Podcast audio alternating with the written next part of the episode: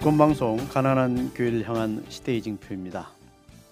오늘은 특집 방송으로 칼 파라팔기 사건 28주년을 맞이하여 이 사건의 진실이 무엇인가를 주제로 다루어 보고자 합니다.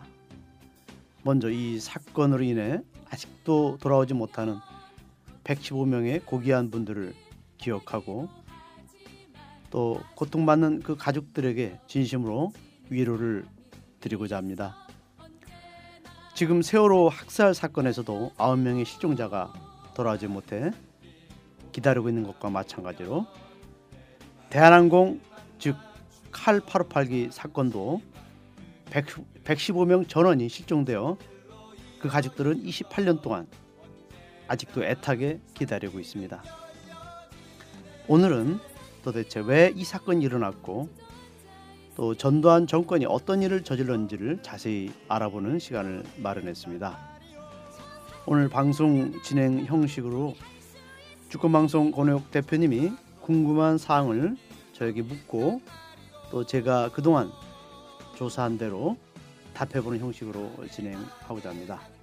여러분들의 많은 관심과 사랑을 부탁드리면서 시작하겠습니다.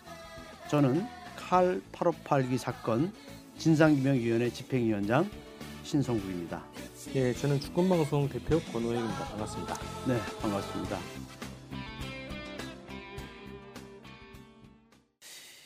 예, 그 먼저 이게 1987년 예. 11월 29일 정말 28년 전에 이 칼 858기 사건이 일어났기 때문에 에, 많은 분들이 그 기억이 많이 사라지고 이 사건에 대한 이해가 많이 필요한 것 같습니다. 네. 그래서 제가 먼저 간단한 개요를 말씀드리겠습니다.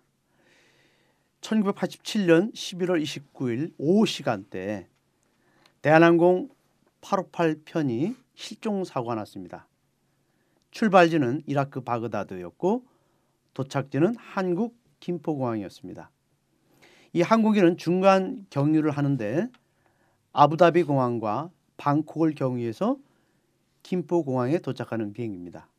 그런데 11월 29일에 아부, 아부다비 공항을 떠나서 태국 방콕을 향해 오다가 그 중간에서 실종 사고가 발생했습니다. 당시 안기부는 안다만 해역에서 사고가 났다. 사고 시각은 오후 2시경이라고 발표했습니다. 그러나 사고 지점과 시간이 모두 거짓으로 밝혀졌습니다. 왜 그러냐면 안기부 발표 또 그 현지 범아 사고 조사 보고서 그 교통부 사고 조사 보고서 이 사고 위치가 다 다르게 나타납니다. 그 위치가 다르게 되면 사고 시간도 다른 것입니다. 그러니까 아직까지도 이 사고의 정확한 사고 지점 그리고 시각을 아직도 우리는 모르는 상태에 있습니다. 당시 그 전두환 정권은 이 사고를 북한에 의한 폭파 테러 사건으로 발표했습니다. 그러나 그 발표 내용이 모두 거짓으로 드러났습니다. 그래서 가족들은 28년 동안 재조사와 진상규명을 요구하고 있는 것입니다. 그래서 오늘 우리는 그 이 사고의 그 사건의 진실이 무엇인가 이거를 우리가 이야기를 나누기 전에 먼저 그 가족 들이 요구하는 제조사 그 의문점이 크게 네 가지로 네. 우선 요약해서 말씀드리겠습니다. 첫 번째로는 그 항공기에 탑승한 115명의 시신 한 구도 발견하지 못한 이유가 뭐냐? 이게 아무리 그 공중 폭파가 돼도 시신은 다수 발견되는 것입니다. 이건 지금까지 한국의 역사에 다 이것은 입증된 겁니다. 음. 또 그 비행기의 블랙박스를 왜 해소하지 못했는가? 이거는 어떤 비행기도 그 이 바다에서 아무리 수심이 깊더라도 블랙박스를 찾을 수가 있습니다. 두 번째로는 항공기 사고 조사는 대체로 2년 정도 걸쳐서 조사가 진행됩니다. 근데 이 사건은 단 열흘 만에 사고 수색을 끝냈고 그리고 이후에 조사를 하지 않았습니다. 왜 이렇게 조사가 부실했는가? 그리고 왜 이렇게 서둘렀는가? 이거에 대한 가족들의 궁금증이 있습니다. 세 번째로 안기부가 김현희는 북한 사람이다라고 하면서 당시 그 화동 사진을 내놨어요. 화동 사진은 1972년 11월 2일에 그 남북 2차 조절 회담이 있었습니다. 그때 한국 대표로 간 장기영에게 김현희가 꽃다발을 줬다. 그때 뭐 중학교 1학년 정도 됐을 쯤에 예. 장기영 대표에게 꽃다발을 준 것이 나다. 그래서 그 사진을 안기부가 공개했습니다. 근데 이 화동 사진을 거짓으로 판명됐고 또 나중에 국정원이 예, 이것은 그 자기들이 제시한 이 사진은 예, 사실 김해희 것이 아니다라고 음. 또 시인했습니다. 그러니까 이렇게 결정적인 증거물까지도 안기부는 거짓으로 속였습니다. 재조사가 필요한 것이죠. 그다음에 그 각 나라마다 어떤 테러법에 대해서는 이 사법적으로 엄격하게 다루어지고 있습니다. 그런데 김현희는 어떻게 했는가? 115명을 항공기 테러로 살해했다는 그 범인에게 불구속 기소를 시켰어요. 그리고 한 번도 구속 수감된 적이 없습니다. 음. 안기부 안가에서 보호해주면서 재판을 받았어요. 그리고 대법원에서 확정 판결이 나고 15일 만에 노태우가 대통령 특별 사면을 시켜줍니다. 어느 나라에서 테러범을 인기 탤런트로 만들어주고 이렇게 법적인 특혜를 베풀어주고 심지어는 안기부가 채용한 작가를 통해서 책도 써줍니다. 이게 말이 되는가? 그죠? 가족들에게는 그렇게 모질게 정부가 대해주면서 김현희에게는 온갖 특혜와 또 국가적인 그런 예우를 다 해줬습니다. 이것은 이 어떤 나라에서도 있을 수가 없습니다. 그래서 가족들은 김현희에게 공개 토론회를 요청하고 있습니다. 응? 예. 예. 그 어, 들을 때마다 막 새로 새롭네요. 예, 정말 음. 기가 막힌 사건입니다. 예. 안기부가 최영원 작가 통해 가지고 뭐 여자가 되고 싶어요, 뭐 이런 책을 썼다는 네, 거죠. 이제는 여자가 되고 네. 싶어요. 어. 이따 좀 다뤄볼 네. 건데요. 음. 자, 저희가 그 우리 신부님하고 여러 차례 이 카레기 방송을 주제로 해가지고 방송을 제작했는데 그 28년이 다가 오면서 점점 저희 그 유튜브 채널에 네. 그 칼기 영상에 유독 많은 댓글이 달리더라고요. 네. 왜 가짜라고 그러냐. 네. 네? 어, 막그 신부님에 대한 막 험담도 하고 그러면서 네, 네. 여러 가지 이제 댓글들이 달리는 보니까 아, 어, 그 댓글 다는 사람들이 뭐 결국은 이제 그 정부 측에 측에서 네. 어, 활동을 하거나 음, 그런 입장을 가, 예, 가지고 있을 텐데 어, 예민하게 생각하는 이 주제를. 네, 그럼요. 네, 그러죠. 음. 그래서 어 일베의 공격을 많이 받으실 것 같은데 네. 이 사건에 대한 관심을 이렇게 가지게 된 이유를 한번 먼저 말씀을 예. 해주십시오. 맞습니다. 아, 저는 그 일베가 저를 공격해도 네. 이 사건이 계속 사람들 입에서 해자되는 게 네. 저에게는 너무나 유리하고 음. 또 저에게는 그 참 반가운 일입니다. 제가 이 사건을 만나게 된 것은 그 2003년도 네. 5월경 이 사건 피해자 가족들 이분들은 유족이라는 말을 안 씁니다. 실종이니까. 예, 그렇죠? 실종이니까 아직도 돌아오지 않았으니까. 음, 음. 그러니까 가족회라고 불러요. 그 가족회 임원들을 만났습니다. 그래서 저는 평소에도 물론 관심이 있었기 때문에 그분들을 만나서 자세하게 궁금한 것도 물어보고 네. 또 여러 가지 대화를 나누면서 이분들이 겪은 그 억울함 그리고 고통 또 분노 이것을 제가 느꼈어요. 아, 이분들이 왜 지금까지 이걸 손을 못 놓고 있는가? 음. 그랬더니 그 이유가 있더라고요. 그죠? 너무나 많은 의문투성입니다. 그러니까 이분들은 뭐냐? 자기 남편을 살려내라. 자기 자식을 살려내라. 그걸 요구하는 게 아니에요. 왜이 숱한 의문을 니들은 왜 우리한테 대답을 해주지 못하느냐? 좀 명확하게 예? 그리고 우리가 의문을 해소할 수 있도록 의혹을 해소할 수 있도록 좀 해달라는 겁니다. 말하자면 진실을 좀 알고 싶다는 건데요. 가족으로서 당연한 거 아니에요? 그것조차도 해결하지 못하고 있어요. 안기부나 국정원이나. 그래서 이제 제가 이 사건의 진상규명 그 집행위원장을 맡으면서 저도 잘못했던 거 몰랐던 것이 많으니까 많은 자료를 찾아보고 예. 또 외국에서 있는 자료도 찾아보고 그러면서 제가 이 사건에 빠져들게 됐어요. 음. 상식적으로 봐도 이거는 모순 투성이야. 허점 투성이야. 그리고 2007년도 10월 달에 우리 가족회가 그 안기부 수사 기록, 검찰 기록, 예.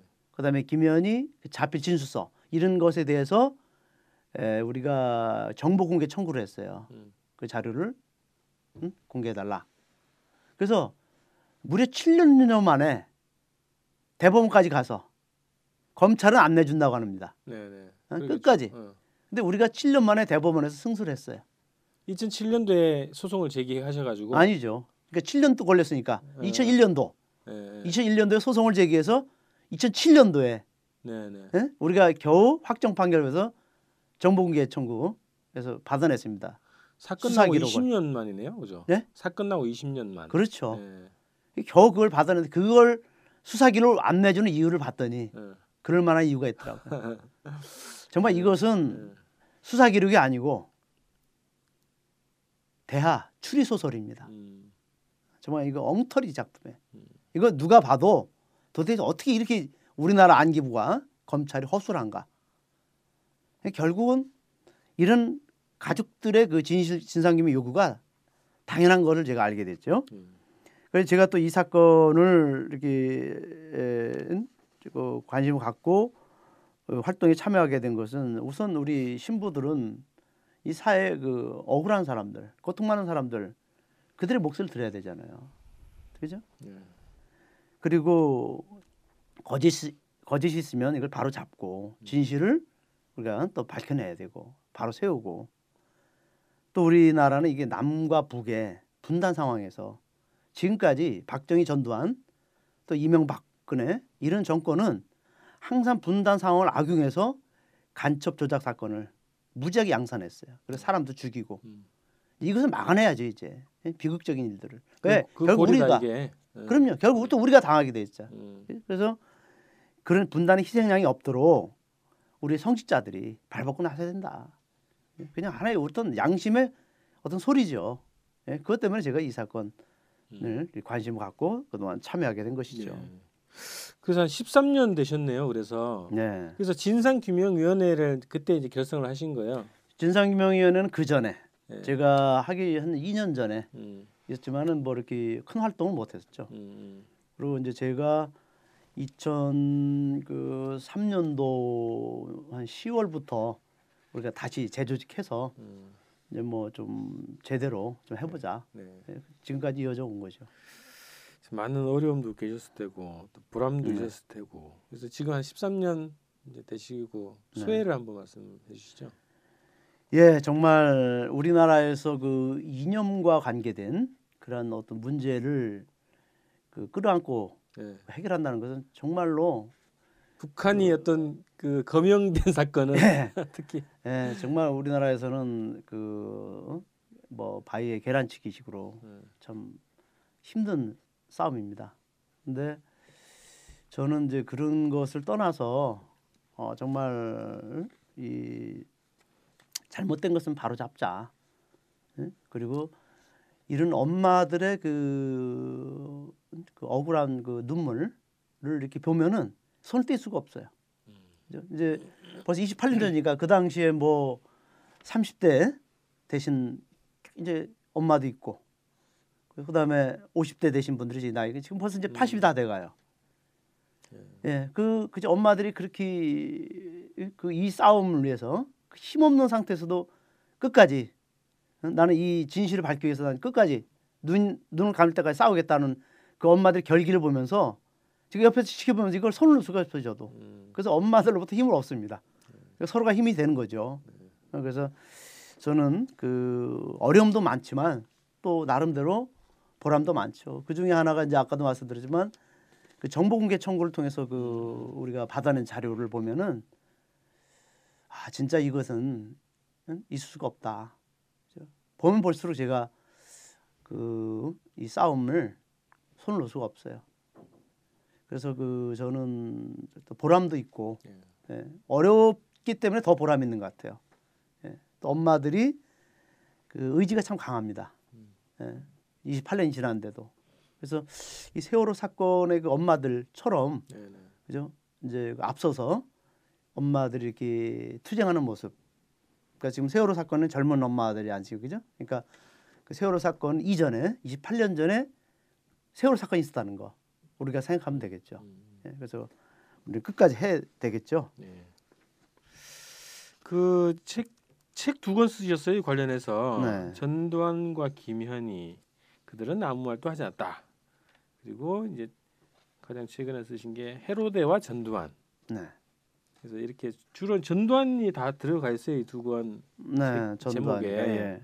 그래서 이게 어떤 관련이 있다고 보시기에 이렇게 하셨는지요? 이 칼 8589 사건의 중심에는 전두환이 있습니다. 전두환 정권 말기. 말기. 예.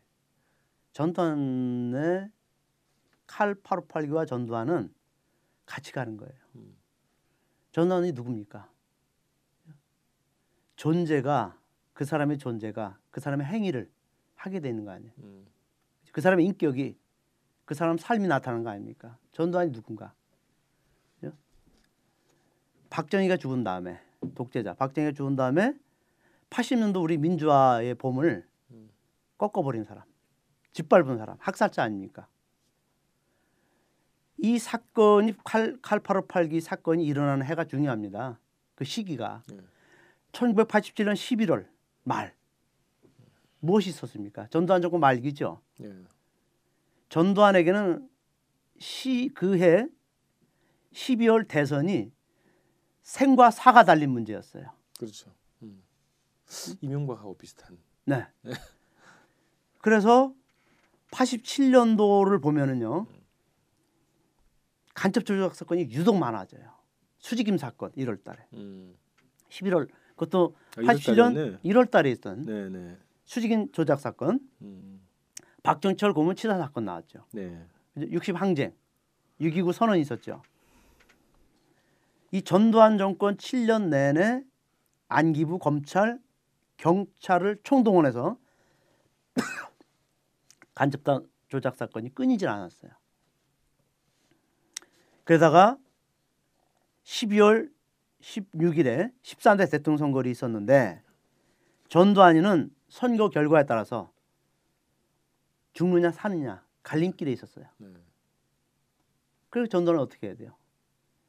친구 민정당 후보 노태우를 적극 지원해야 돼. 노태우가 승리해야 전두환 목숨이 살아남습니다.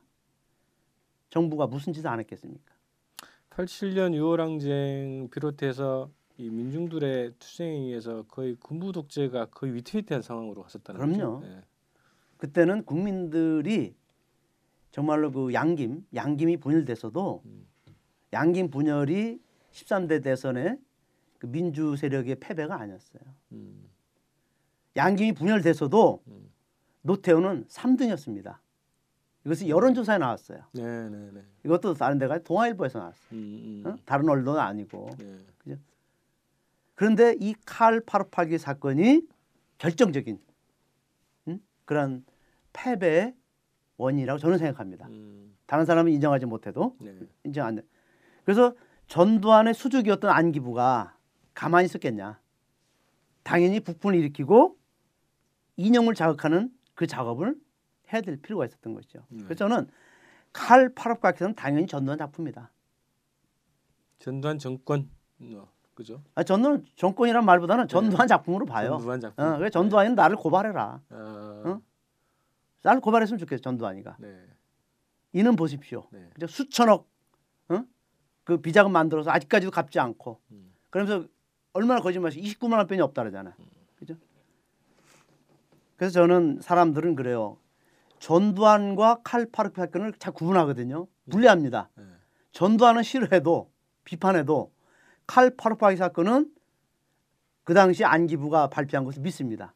안기부가 누굽니까? 음. 그죠? 전두환의 수족인데 네.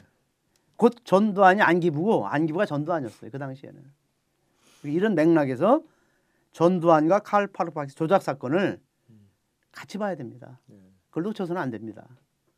그 지금 이제 뭐 분단 상황이라 분단 트라우마 이런 얘기 많이 하거든요. 그래서 북한과 관련되어 있다고 주장되는 사건들에 대해서는 이 분열적인 사고를 하는 게 일반적인 현상이었어요 그동안. 네. 그래서 전두환과 칼 사건 자체를 이제 분리해서 보는 경향에 대해서 말씀하셨던 것처럼 네. 그런 그, 그것도 이제 분단 트라우마의 결과다라고 이제 보여집니다. 자 이제 조작임을 질, 증명하는 결정적 단서 중에 하나로 이제 말씀하셨던 게 안기 무지개 공작 네. 이 얘기시거든요. 그 네. 그 목적 내용 요거에 좀 소개해 네. 주세요. 이 칼 파르파게 사건이 저는 조작이라고 하는 이유가 있습니다. 네. 그 근거는 무지개 공작이었어요. 음. 우리가 함부로 이것을 그 추정해서 말하는 게 아니에요. 음. 이 무지개 공작 안기부가 만들어낸 무지개 공작을 보면은 이 사건이 철저히 전두환 정권의 안기부에서 기획되고 음. 실행된 작품이에요. 이 공작이라는 게 구체적인 그 기획 문서로 문서로 다 나왔죠. 예, 그것도 네. 이놈들이 숨기고 있었어요. 음. 네? 그러다가 2007년도에 네. 그 통일 뉴스 통일 뉴스의 김치관 기자가 어. 이 무지개 공작을 또 정, 정보공개 청구를 했어. 그것도 받아낸 겁니다. 네. 그것도 다 전문을 주지 않고 음. 표지. 예, 아주 일부 두 장짜리 표지만 줬는데 그 안에 이미 음. 거기서 다 담겨 있어요. 그 에, 무지개 공작에 대해서 네. 제목과 그 목적 내용을 제가 간단히 예, 한번 말씀드리겠습니다. 그 무지개 공작은 이렇게 돼 있어요. 대한항공기 폭파 사건 북계 음모 폭로 공작. 그죠? 자기들 스스로 공작이라고 이야기합니다. 음. 무지개 공작의 목적 11월 29일 미얀마 상공에서 폭파 실종된 대한항공 여객기 사건이 북계의 테러 공작임을 폭로한다. 북계 만행을 전 세계에 규탄하여 북계를 위축시키고 국민들의 대북 경각심, 경각심과 안보의식을 고취함으로써 가능한 대선 사업, 대선 사업은 대통령, 네. 그 선거, 그 사업 환경을 유리하게 조성한다. 이게 목적입니다.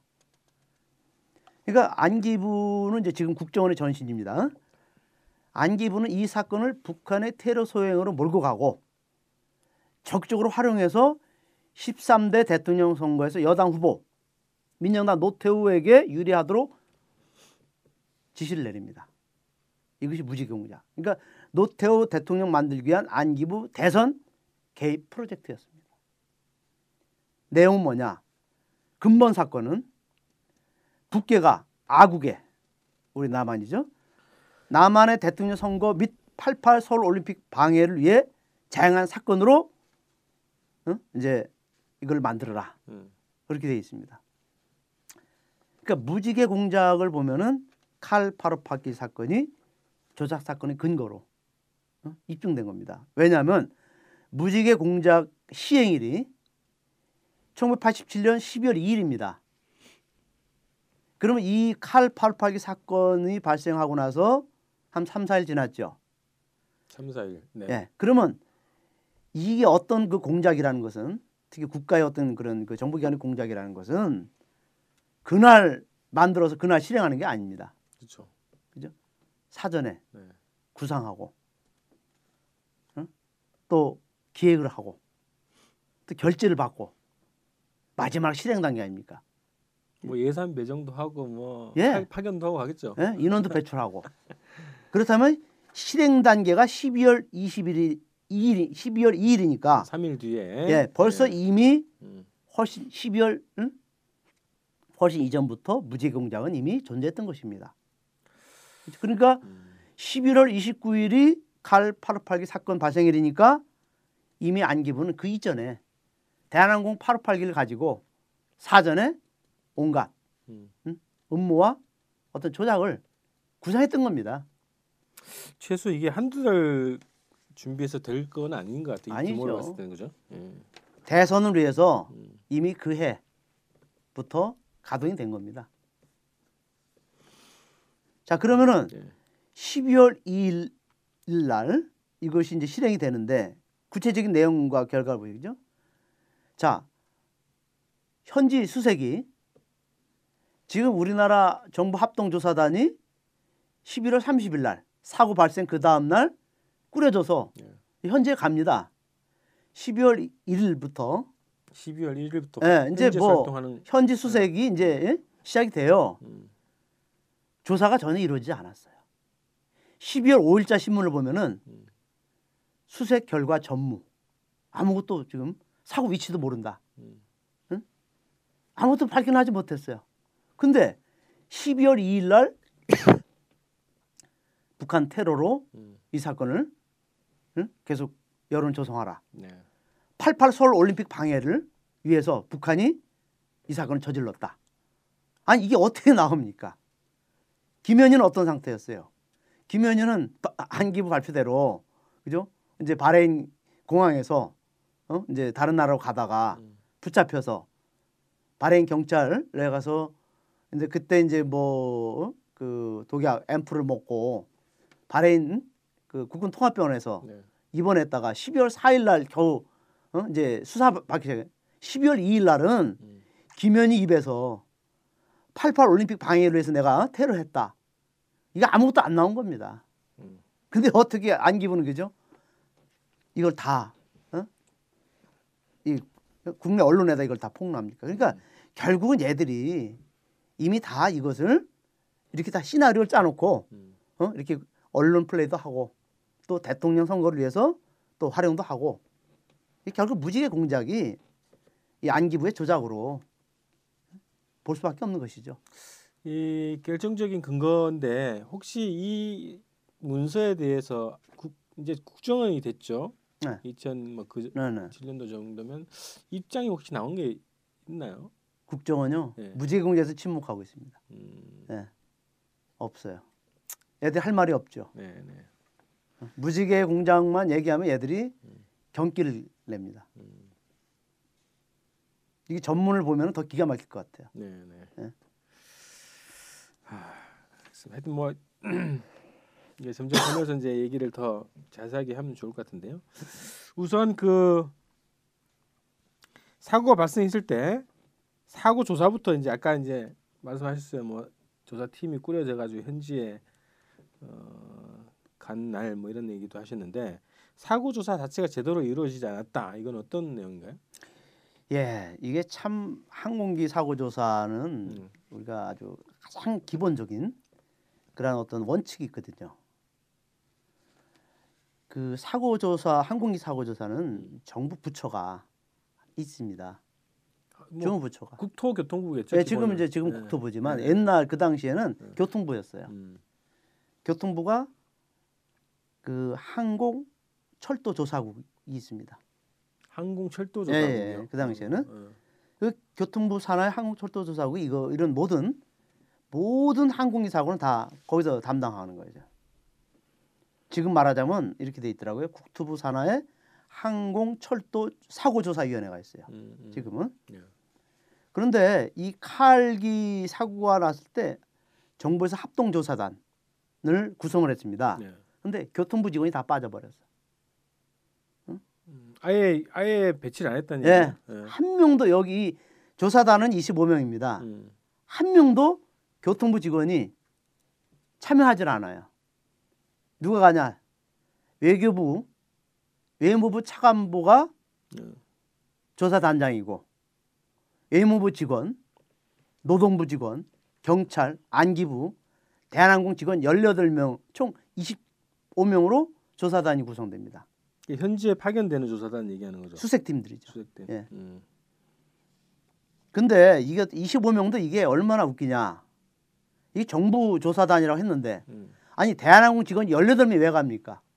대한항공은 민간 항공사입니다. 그렇죠. 예. 그러면 대한항공 직원을 빼면은 몇 명이에요? 정부 일곱 명이야. 음. 그죠?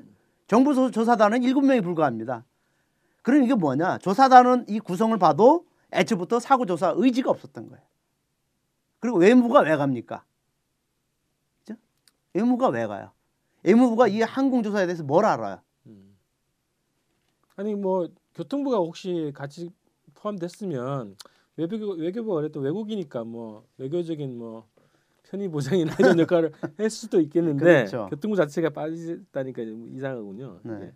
그러니까 이제 이게 그 교통부가 빠진 것은 일단은 정부가 항공기 사고에 대해 이 사고에 대한 음. 조사 의지를 이미 예. 포기했다는 그런 하나의 어떤 상징이고 그다음에 이제 안기부가 무지개 공작 어? 시나리오대로 움직이는 거예요.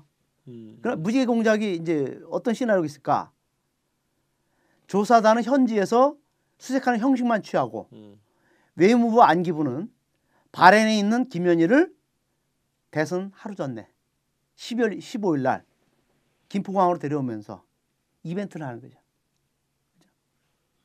그래서 네. 어? 그 김현희도 각본에 따라서 드라마틱하게 음. 움직인 겁니다. 여기 제가 의문 나는 뭐 다른 거 다 의문이지만 경찰은 한국 경찰인데 왜 경찰이 갔을까요? 뭐 압송하는 역할? 어. 글쎄 그 이제 이것도 이 조사 단원도요 예. 이게 들쑥날쑥합니다. 음. 아 조사가 다 이게 자료가 다 달라요.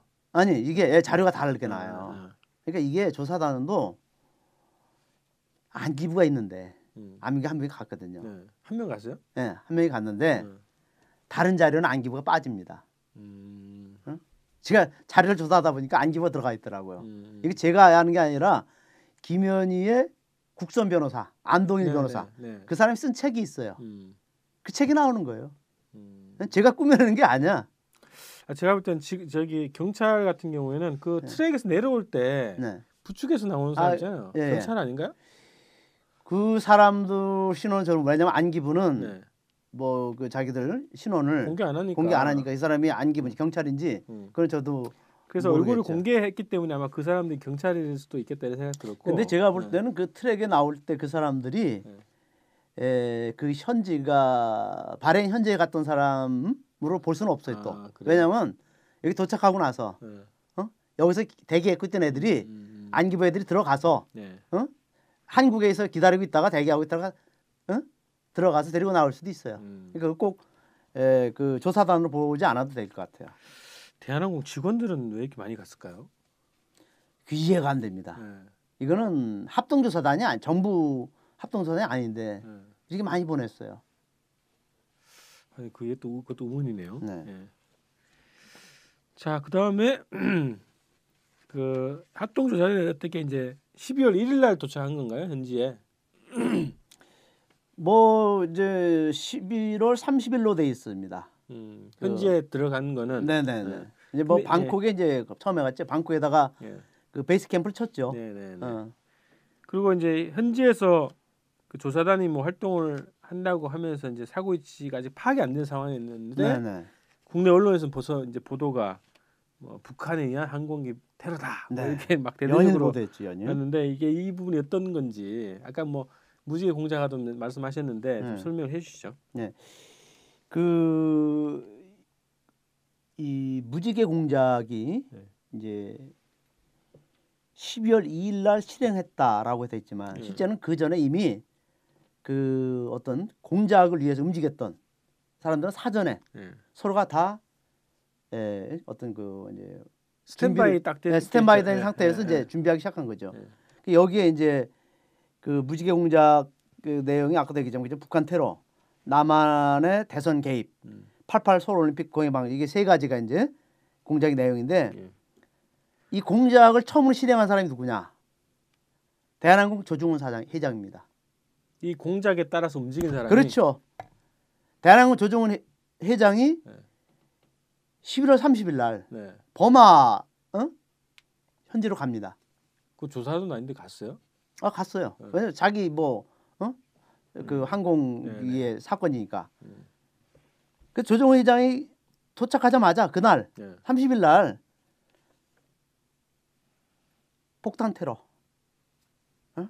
폭탄 테러다. 음. 아니 지금 이게 사고 지금 이 장소도 모르고 사고기도 아직 못 봤는데 네. 폭탄 테러를 먼저 인터뷰를 합니다. 이게 무지공작대로 그죠, 그죠? 음. 첫 신호탄이 터진 거죠. 네. 어? 다 무지공작을 음. 예? 다 인지하고 간 겁니다. 그 혹시 날짜를 차고 했, 했던 거 아닐까요? 2일부터 하라고 했는데 글쎄. 가자마자 네. 그러니까 이미 12월 2일 날 실행해야 되는데 얘들이 네. 벌써 네. 어? 이게 아마 좀 미리 서둘러서 음. 그다음에 대한항공 사장 조중건 네. 사장이 또 국내에서 음.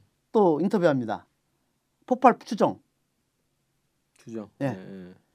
그러니까 이게 그 사고 지역도 모르고 이게 육지인지 해상인지 사고가 난 곳이 네. 이것도 전혀 지금 알지 못해서 우리나라 조사단이 수색 팀들이 지금 육지에서 음. 그죠 밀림지대에서 지금 그- 그 잔해를 찾으러 갔는데 어떻게 이 대한항공 회장과 사장들은 이 사고의 그 원인 음. 폭탄을 테러라고 이렇게 하는지 이게 이미 이것은 다 짜여진 네. 시나리오대로 지금 하고 있는 겁니다. 그러더니 그 두 번째 바통을 이어받은 사람이 전두환입니다. 네.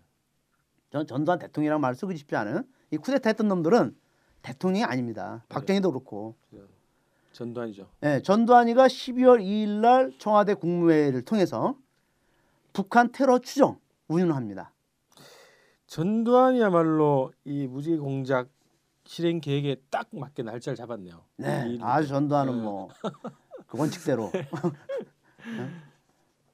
그리고 외무부 장관, 문공부 장관, 조선일보 네. 이런 방송과 언론들이 이제 연일 12월 2일부터 딱 맞춰서 북한 북계 지령 폭탄 테러로 확대 음. 재생산하고 그것이 기 정 사실이냐 음. 엄청난 보도를 쏟아냅니다. 네. 그러니까 국무회의 발언을 보도하는 식으로 해가지고 계속 이제 그렇죠. 시켰네요. 예. 음. 저는 에, 이렇게 생각합니다. 사고 조사의 진행과 결과가 나온 상태에서 정말 북한 테러로 몰고 갔다면 음. 저도 이해가 되지만? 이게 사고 조사가 전혀 이루어지지 않은 상태에서 그냥 무조건 그쪽으로 음. 몰고 가니까 이게 저는 그래요. 북한을 옹호하는 것이 아니라 조사를 하지 않고 거짓말만 해대는 음. 응? 전두환과 안기부를 제가 비판하는 겁니다. 그 이, 이런 거네요. 예를 들면은 어 이게 확인이 됐단 말이죠. 사고 위치가 확인이 되고 사고 원인이 대략적으로 어떤 뭐 공중 폭발인 것 같다. 그래서 결국 조사해 보니까 그런 거니까 결국은 북한의 소행이라고 할 수 있다라고 그렇죠. 하면 네, 뭐 아유 좀 수긍할 수가 있죠. 아닌데 예. 조사 자체가 안 됐는데 애초부터 예, 예. 애초부터 그런 얘기시군요. 예. 자, 그래서 아까 이제 말씀하셨던 것 중에 사고 조사가 이제 소관부서가 교통부라고 하는데 이제 안기부가 외교부가 주도했다. 뭐 이런 얘기 있고. 근데 이제 외무부 안기부가 이거를 주도한 이유가 뭐라고 생각을 하십니까? 그렇죠. 외무가 왜 이걸 주도했을까? 네. 거기다 항공기 사고 조사 115명이 음. 항공기 사고로 지금 이게 예? 오리무중이고 정말 이 엄청난 큰 사건이었는데 저는 이 생각을 했습니다. 그 바레인에 있던 바레인에서 김현희가 이제 음. 잡혔다고 하는데 있던 김현희를 한국으로 데리고 들어오는 멋진 그림이 필요했어요. 이게 무지개 공작의 각본입니다. 그 당시에 그 항공 교통부 항공조사국에 근무했던 그 직원을 제가 한번 만났습니다. 어, 이? 사건 당시에 네, 네. 이분이 하는 얘기가 이분이 그 2000 제가 알기로 2007년도까지도 음. 그 조사국에 근무하셨어요? 예, 그럼요. 네. 거기서 꽤 국장까지 갔던 음. 분이에요. 음, 그분이 저를 만났어요. 음, 두세 차례. 음, 그분이 그런 얘기를 했어요. 자기들은 이 사고가 났을 때 사고 조사에 나서지 못했다. 어, 누- 막았던 얘기네요. 어, 그러니까 나서지 어, 못했다. 그러니까 어. 자기들이 아예 정부에서 어, 어? 그 차출하지 않았다. 이거 자동적으로 발동을 해야 되는 건데 그렇죠. 당연히. 음, 음. 그래서 자기들은 뭐냐 자기가 뭐였냐 그 당시 말단 직원인 것 같았어요. 네. 어? 팩스로 전송받고 복사기만 돌렸다고 했어요. 음. 어? 그 사람 실제로 그 증언했습니다. 그냥 복사기만 돌렸다.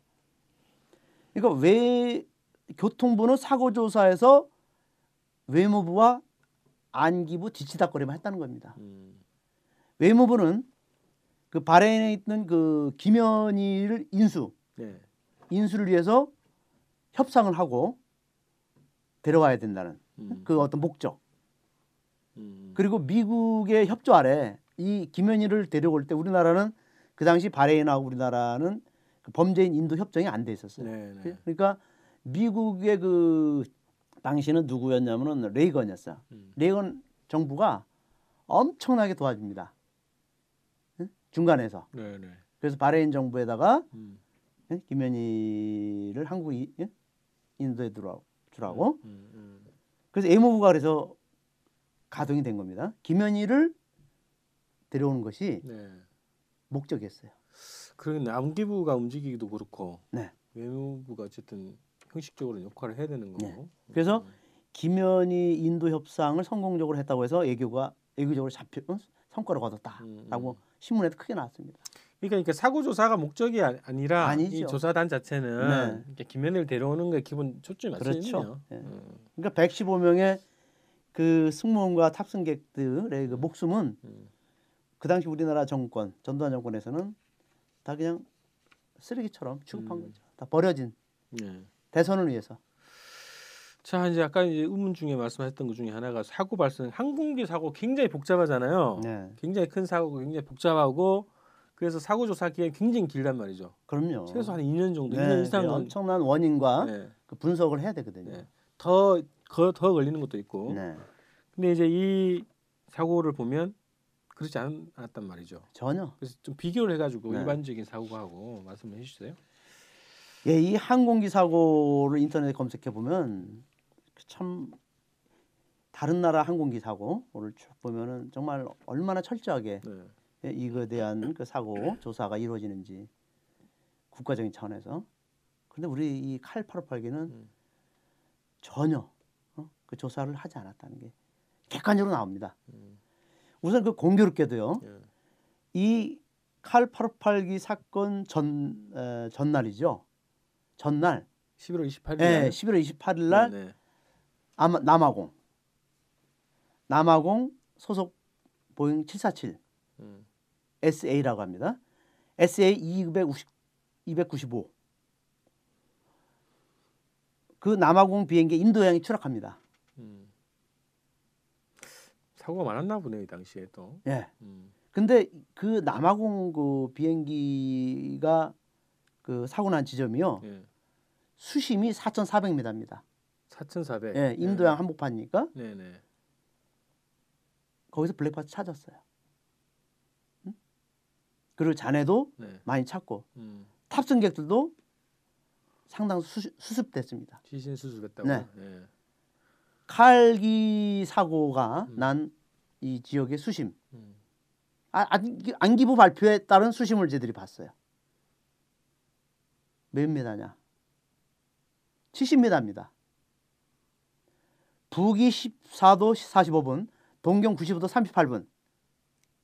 그 안기부가 발표한 그 위치의 위치의 수심이 수심 보면 예, 음. 70m입니다. 음. 그죠? 인도양 남아공 비행기는 4,400m에서도 블랙박스를 예. 다 발견하고 시신을 찾았는데 70m 되는 그죠? 이 얕은 수심에서 블랙박스 음. 못 찾고 115명 시신 한 구도 못 찾고 이것이 어, 어떻게 어떻게 우리가 우리나라가 남아프리카보다 음, 못한 음. 어? 그러한 그 나라냐 이거죠. 그리고 네. 이제 이거랑 가장 저가 많이 비교하는 것 중에 페남 네. 103기가 있습니다. 그 페남은 그 미국 그펜 아메리카 네, 네. 약자 아니야, 그죠? 그 미국 비행기인데 이거를 페남은 그 스코틀랜드에서 그 테러 사건으로 폭파됐거든요. 음. 스코틀랜드 상공에서 미국으로 가다가. 네. 여기에 그 조사 부서가 교, 교통부입니다. 그리고 FBI, CIA 다 동원됐고 음. 영국 항공 조사국 응? 이 동원됐고 총 네. 다섯 개 기관이 이 테러 폭파에 동원돼서 1년 7개월 동안 조사를 해서 블랙박스 찾고요. 예. 그리고 탑승객 승무원 295명 중 249명을 시신을 발견했습니다. 10명이 실종됐어요. 그리고 기체 잔해를 90%다 찾아내서 복원시켰습니다. 이것도 폭파 사고라는 거죠? 예, 똑같은 폭파 사건입니다. 음. 이 폭파의 그 양이나 이것이 비슷하게 나요. 음. 예. 근데 칼 858기는 어땠습니까? 조사 기간 딱 10일. 블랙박스 못 찾고 음. 115명 시신 발견 전무. 기체 잔해 발견 제로. 나중에 얘기하면 블랙 그 구명포트 하나 나왔다거든요. 네, 네. 이것도 거짓말입니다. 음. 이게 비가 되지 않습니까? 네. 세계 항공 사고의 전무만 얘기네요. 없죠. 예. 이런 사건은 없죠. 그래요. 네, 그래서 이제 이게 우리가 이제 올해 28년 네. 네. 그 세월이 지났지만 이거를 손을 놓지 못하는 이유가 이렇게 모든 진실을 덮고 어? 전두환 안기부, 김현희 이런 자들이 그냥 온갖 거짓말로 어? 이렇게 그 이 사건을 그 수사했고 어? 조사하고 또 사법부도 엉터리로 재판을 해서 음. 이 사건이 이렇게까지 가족들의 그 가슴에 한을 맺히게 했던 사건이라 이거는 손을 못 놓은 겁니다. 예. 이거는 일베라든지 그 이렇게 어떤 그 수구 세력이라도 사람의 생명을 가지고 이런 식으로 정말 그 자기 국민들을 버리거나 어? 이렇게 벌레 취급하는 것은 용납이 안 되는 거 아닙니까? 음. 아무리 그래도 정권이 필요하다 하더라도 사람의 생명은 살상해서는 안 됩니다. 그래서 저희들은 28년 동안 오직 이 사건의 진상규명에서 불철주야 계속 노력하고 있습니다. 네. 네. 자 이렇게 해서 이제 1부 어, 마치고 2부에서 또 뵙겠습니다. 네.